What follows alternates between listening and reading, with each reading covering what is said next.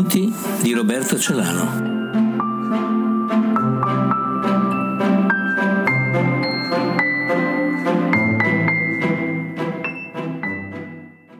Titolo del racconto Il segreto.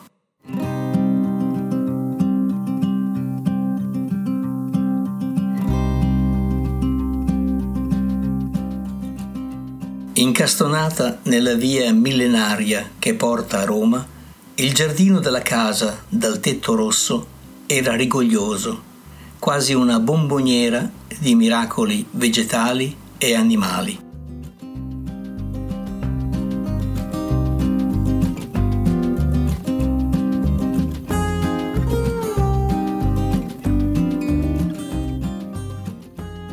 Gli alberi antichi troneggiavano nell'aria, come se le loro radici fossero là e non sulla terra, tanto erano maestosi e giganteschi.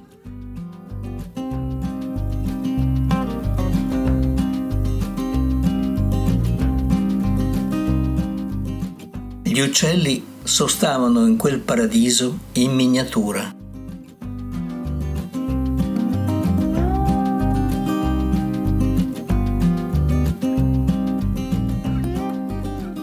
Le rondini, a quel tempo c'erano ancora le rondini, volteggiavano come note musicali su uno spartito e di tanto in tanto qualcuno degli abitanti indicava il passaggio di un fagiano, di un merlo gigantesco, anzi di un'aquila.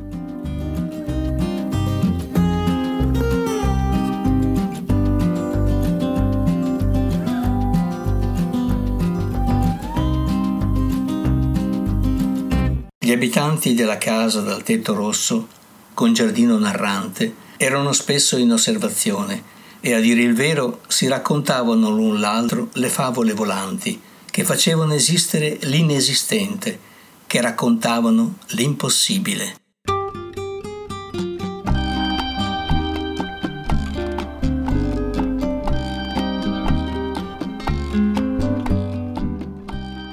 Ma tanta era l'esigenza di sentire storie, racconti, leggende, che ogni giorno le sfornavano come pane quotidiano.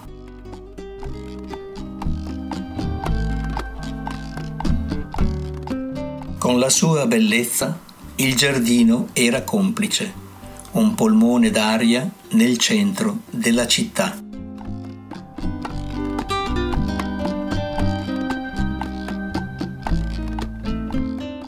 Potevano contemplare rami e foglie, protesi verso finestre e balconi, quasi a sfiorare gli abitanti con i simboli della vita.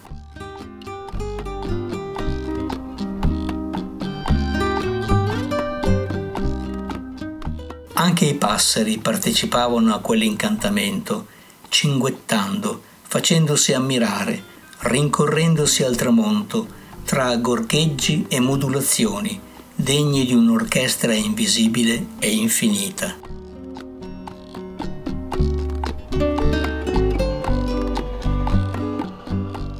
Forse un'atmosfera così isolante, così incalcolabile, partecipò alla messa in scena che andavamo preparando da anni. Noi tre figli ci sentivamo complici, di cosa non sapevamo, quasi fossimo partecipanti dello sguardo acuto e mobile di nostro padre, delle sue confidenze accennate e tenute in sospeso, ad arte. Anche nostra madre faceva parte del gioco.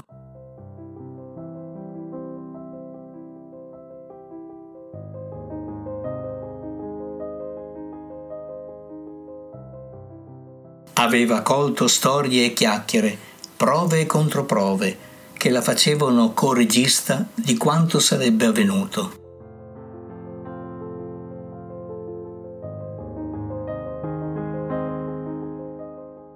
Era estate, una di quelle estati che ci facevano rimpiangere l'inverno.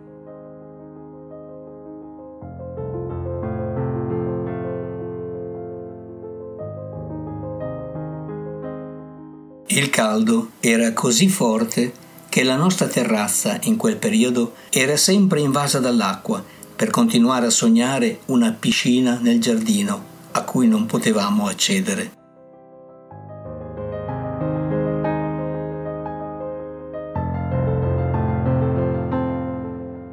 Non importa quanti anni avessimo, perché la vicenda che si sarebbe svolta non ha età, anzi non vuole averne, come in opposizione al concetto di realtà di prova, di documentazione.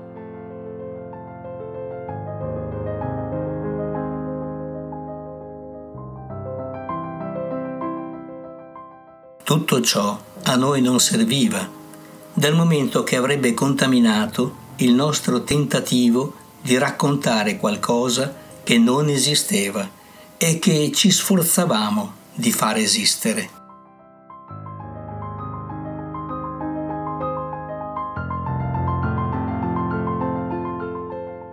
Nessuno di noi sapeva esattamente la sua parte e proprio per questo potevamo andare in scena, attori di un copione nemmeno scritto da noi, anzi di un copione che nessuno può scrivere.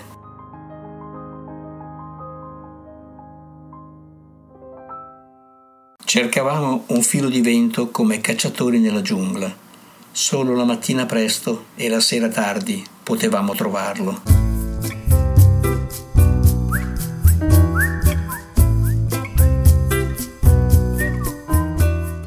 Mia madre invece ci raccontava nel suo modo straordinario e unico le favole che solo lei aveva capacità di rappresentare.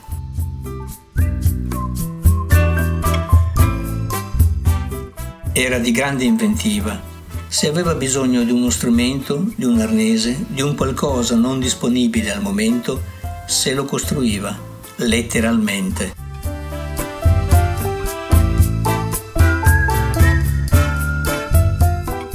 Così non ci meravigliavamo dell'apparire di un palcoscenico fatto di due sedie e un lenzuolo, né tantomeno di burattini dalla testa di mollica e dalle mani colorate avviluppati in tovaglioli fioriti.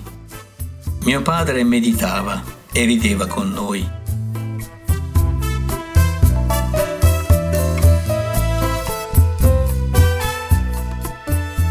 Meditava perché in quel regno, secondo lui, doveva esserci un tesoro, come si conviene nelle favole rispettabili.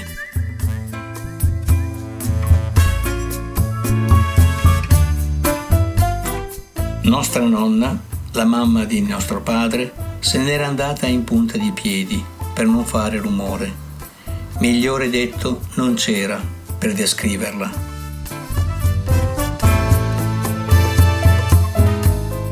Quando era bimba, la distraevano con le sterline d'oro, un centinaio, per farla stare buona, incantandola con il suono delle monete.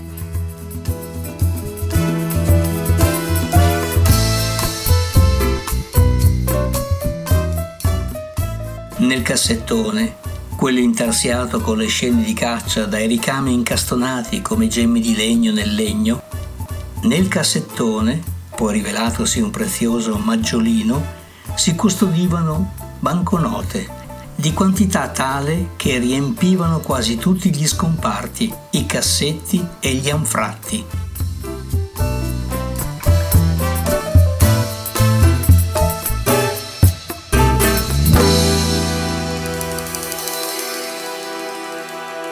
Erano frutto di una vendita immobiliare che non fu reinvestita e che mantenne due generazioni.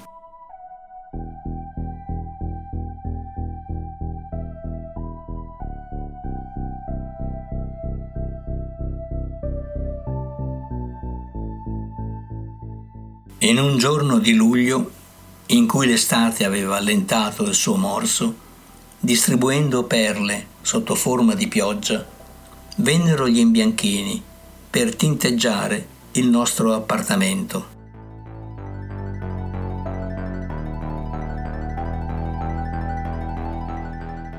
Dopo un certo numero di anni, periodicamente, si decideva di ripulire la nostra casa.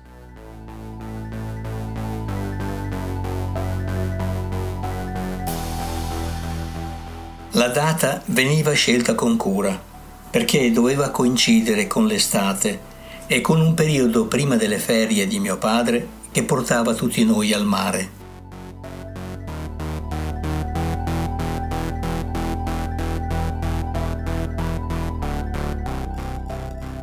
Gli addetti al lavoro sembravano giganti e in quel tempo doveva essere così, un po' per un luogo comune, un po' per la fatica indiscutibile, e avevano un buffo copricapo fatto con il giornale, che si facevano al bisogno, quasi sfoggio di un grado e di un'esperienza.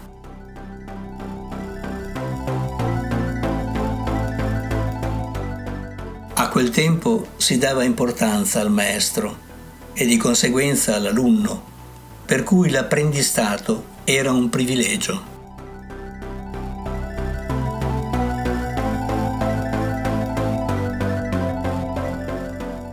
Proprio un novizio a tastare i muri, a guardare le canne fumarie, a scrutare i passaggi da una stanza all'altra, da una finestra all'altra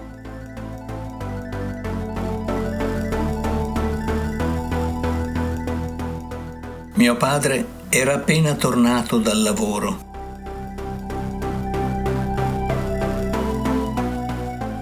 Gli imbianchini avrebbero iniziato da una camera e poi sarebbero passati nelle successive.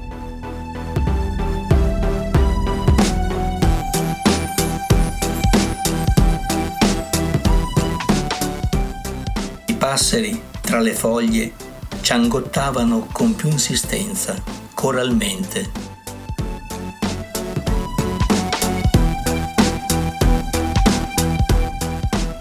Li vedevo dal terrazzo, mentre il garrire di un venticello viandante destava le cime degli alberi.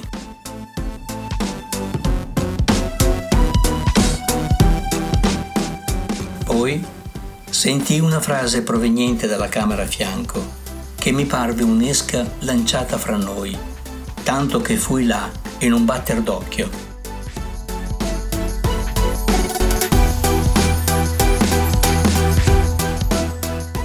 Qui suona vuoto, disse l'allievo con il tono dell'annuncio.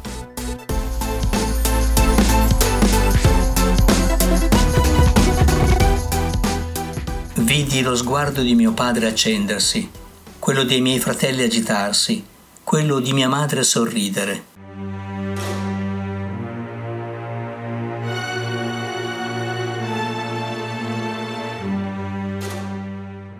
Può sentire anche lei, disse il novello banditore a mio padre.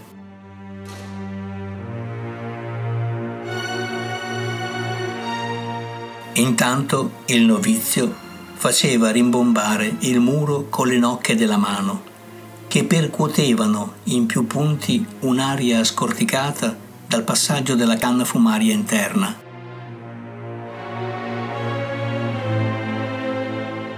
Visto che si dovevano scrostare i muri, nulla vietava di portare una variante e verificare cosa ci fosse in quel punto.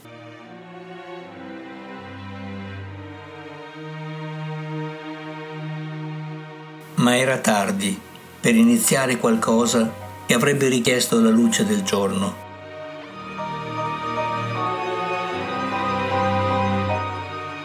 Quando gli imbianchini se ne andarono, continuarono a parlare di quel vuoto in mezzo al muro, anche giù per le scale.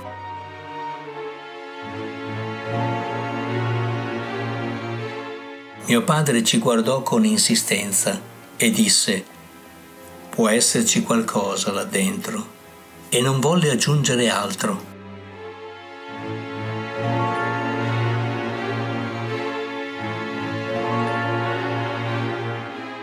Figurarsi noi figli, così affamati di racconti, di storie, trovarci a viverne una come calati dentro un libro.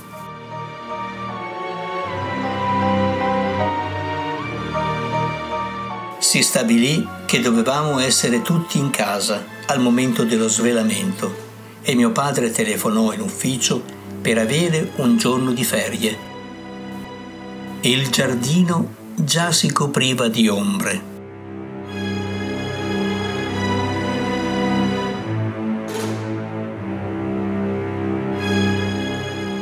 Gli uccelli avevano terminato le loro chiacchiere e il silenzio regnava.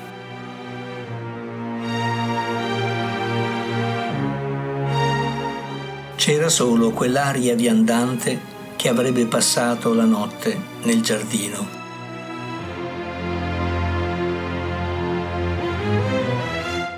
A cena tornarono le storie a servirci a tavola.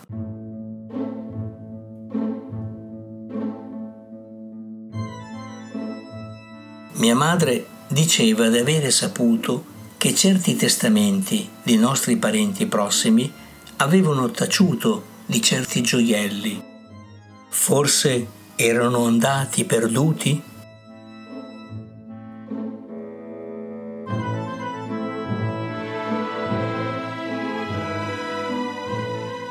E i parenti prossimi avevano abitato quella casa prima di noi.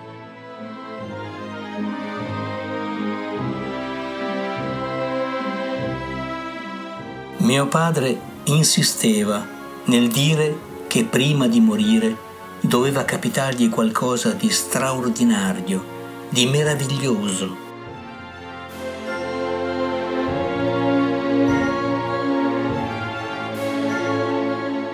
Ma non c'era modo di fargli dire di più.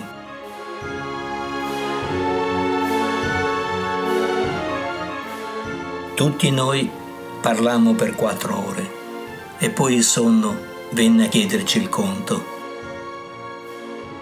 Mi immaginai che per non pagarlo andammo tutti a letto.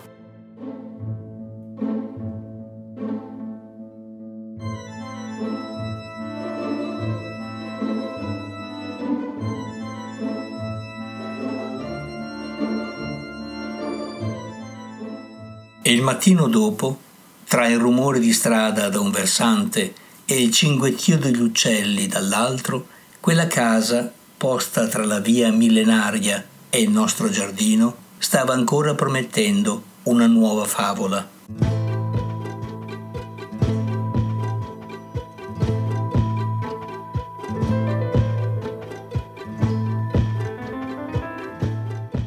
A costo di sembrare asociale, mio padre pensò che dovevamo essere presenti alla scena che stava per svolgersi, quindi nessuno di noi figli fu obbligato ad andare a scuola.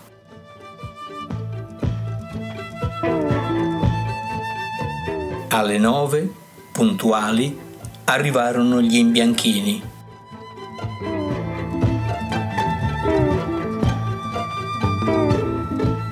Anche loro sembravano partecipi all'evento, che precisavano strano, dal momento che erano convinti della presenza di una cavità.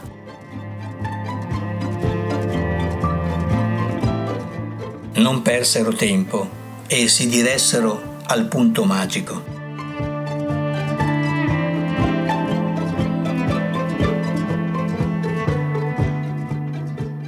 vidi apparire nelle mani di ciascuno uno scalpello e un martello.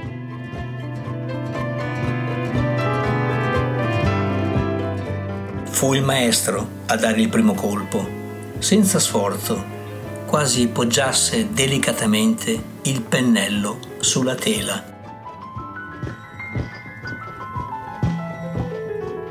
Ci vollero dieci secondi per aprire una breccia e intravedere una cassetta di metallo. Una cassetta di metallo.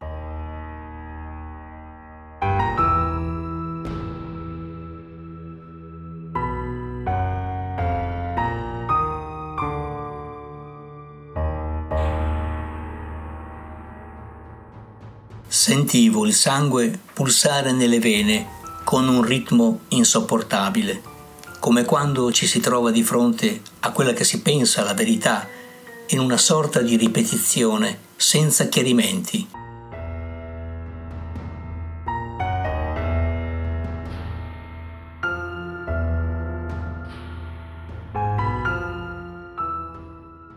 Per me, quella cassetta annerita sarebbe potuta sparire all'improvviso, senza meravigliarmi.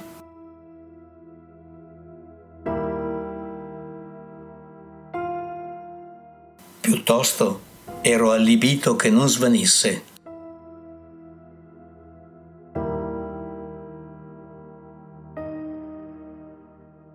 In fondo stavamo per vedere cosa c'era dentro la favola, cosa c'era dentro la fantasia dentro un racconto, dentro una magia. Dentro quel muro avremmo trovato qualcosa che portava il nome di tesoro.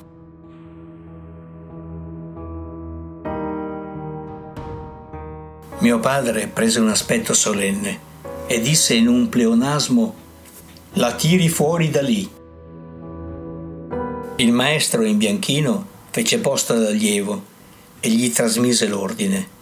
Prendi la cassetta. L'allievo si sentiva come il protagonista di una missione spaziale, con la variante che se ci avesse interpellato gli avremmo detto che stava nel mezzo di una favola. La cassetta di metallo aveva un certo cesello leggero sulle borchie.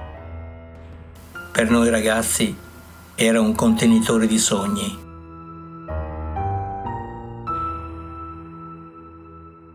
Pensai ai segreti che non si dicevano, che custodivamo perché stessero immutati, a protezione di quella casa misteriosa e di quel giardino fiabesco.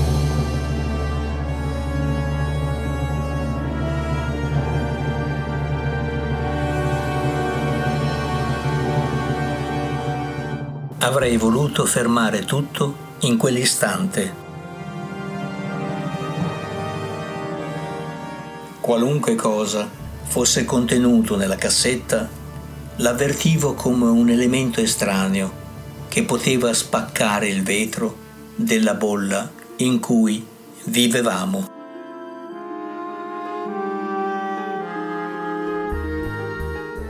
Mi dicevo che mio padre trovando un tesoro, avrebbe smesso di parlare di tesori e che forse avremmo lasciato quella casa. Fu un turbinio di pensieri che mi distrassero dalla scena.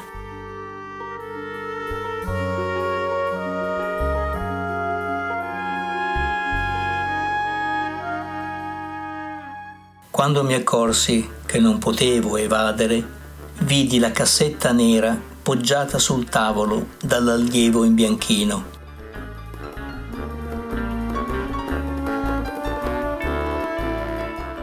Intorno ciascuno era immobile.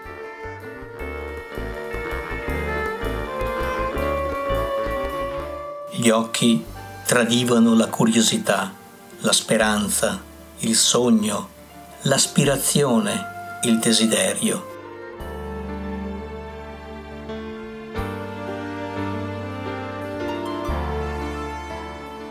Mio padre ruppe gli indugi e allungò la mano sulla bandella di metallo sporgente per sollevare il coperchio.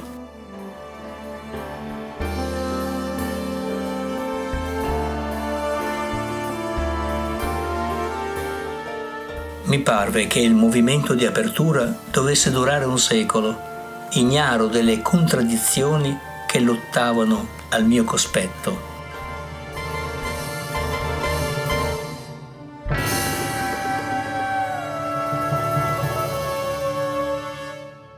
La cassetta era aperta.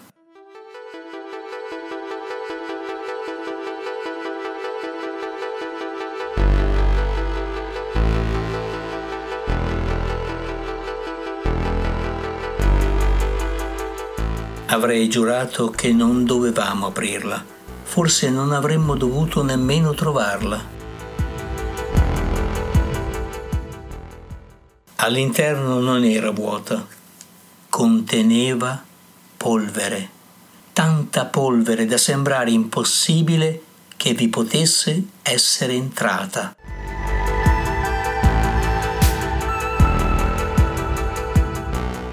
Un'opinione sosteneva che si trattasse di una cassetta di ceneri custodita per lavare i panni e poi dimenticata in una ristrutturazione della casa.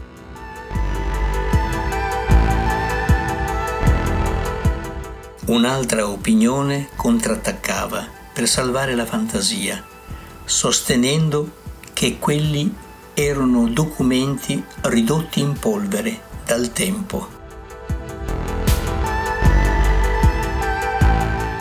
Avevamo trovato un tesoro di cui non potevamo più parlare.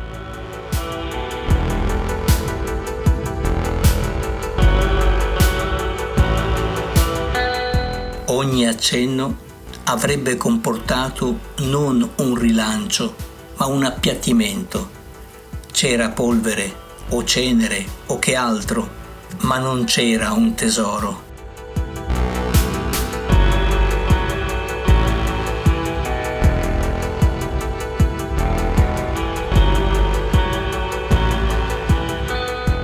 Tuttavia, quella cassetta, pur riportandoci alla cosiddetta realtà, non ci impedì di ridere a crepapelle ogni volta che ci tornava in mente la scena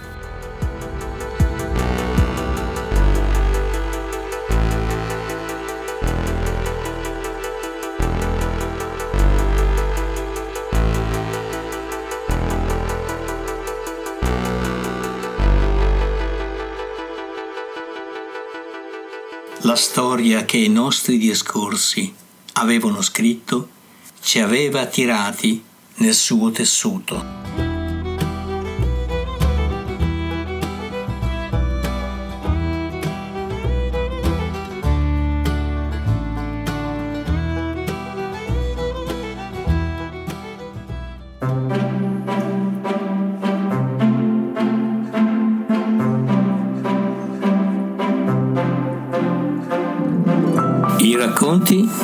Roberto Celano.